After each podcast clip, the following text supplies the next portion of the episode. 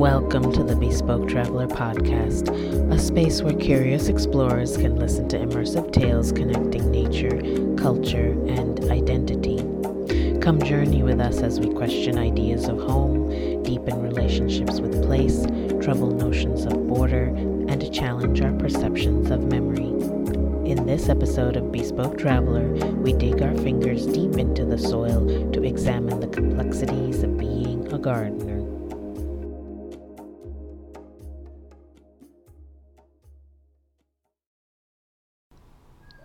Enchanted Garden. There is magic in a garden.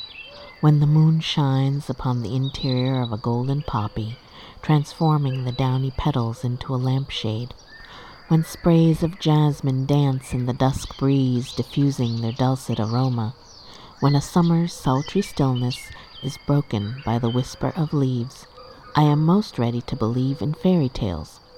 In the garden, I allow myself to daydream, unfocusing my critical gaze. I let the morning glory vines promise me a regal foyer, while the folds of a creamy camellia pull me towards the universe's center. From a distance, insects and field appear the same. Smudges of color dotting the landscape are all I can see of stem, pistil, corolla. Clouds pick out clumps of green to shade. As a visitor, I'm often drawn to gardens of all types, taking inspiration from their color combinations, their romance, and their poetry. I admire the end product, so to speak, flowers blossoming in season, bushes pruned to visual neatness, trees heavy with fruit. In these spaces, I'm always separate from the place I'm observing. The plants are there, in designated zones carved out by grassy borders and boxwood hedges. And I am here on my carefully curated pebbled path. Gardening is an altogether different proposition than wandering a garden. Instantly, I'm acutely aware of being in relationship with everything around me. Branch, wing, dirt. I notice I'm catching air, pausing. I remember to breathe. I see my exhalation flutter the spine of an euphorbia inches from my face, despite their sturdy character. Something fuzzy and leggy struggles to waddle onto the back of my hand to cross to the next meal. What is my foreign body part to this caterpillar? Squishy obstacle? Monster bridge? Anywhere else, I'd fling it off. Here, I wait patiently, flatten my palm so the bug has an easier time. With that small gesture, the soil under me unravels mysteries.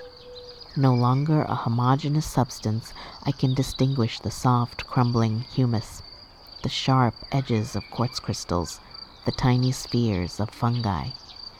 And I remember again, the worm isn't part of my world. I am part of theirs. I am fascinated by the liminal space between what is wild and what is cultivated in the garden. As a gardener, the boundary between my aspirations and nature's process is continually shifting. I surrendered having a plan after a while. The studied European landscape architects would not be proud of my handiwork. I let things get messy. A pattern of irregularity I picked up from my ancestral cultivators who accepted that sun, wind, and rain should dictate the composition of their farms. I embraced the strange, the entanglement of shade trees and creepers, the confusion of limbs and roots. This garden is me, bits and pieces coexisting, needing one another. Sometimes I get lost in the weeds of reason, desiring to know why this and not that, wanting structure from the chaos, imagining method from the medley. Uncertainty is so painful for my body. Then I sink into the garden again. My garden, I call it in my head, as if any portion of sod could be possessed exclusively by me.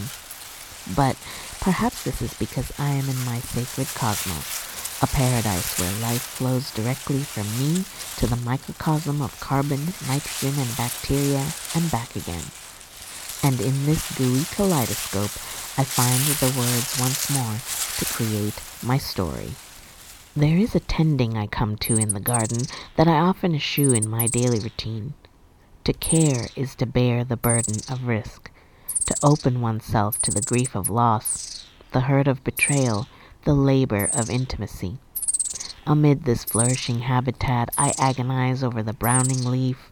I mourn the cracked egg fallen from the unrigged nest.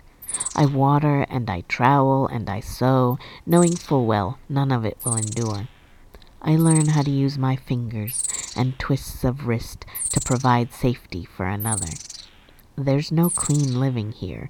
There's no not being terrified of approaching storms. Still, my heart melts a little more each time I'm gardening. I begin to belong. I begin to not want anything of the moment.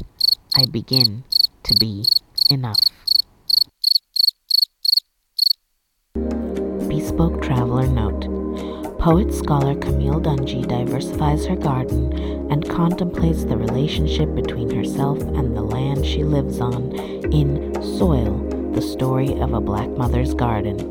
Available at your local bookstore or through the bookshop.org link in the transcript. Thank you for listening. Enchanted Garden was written and narrated by Atri Gupta. For more travel tales, head to our website at www.bespoketraveler.com.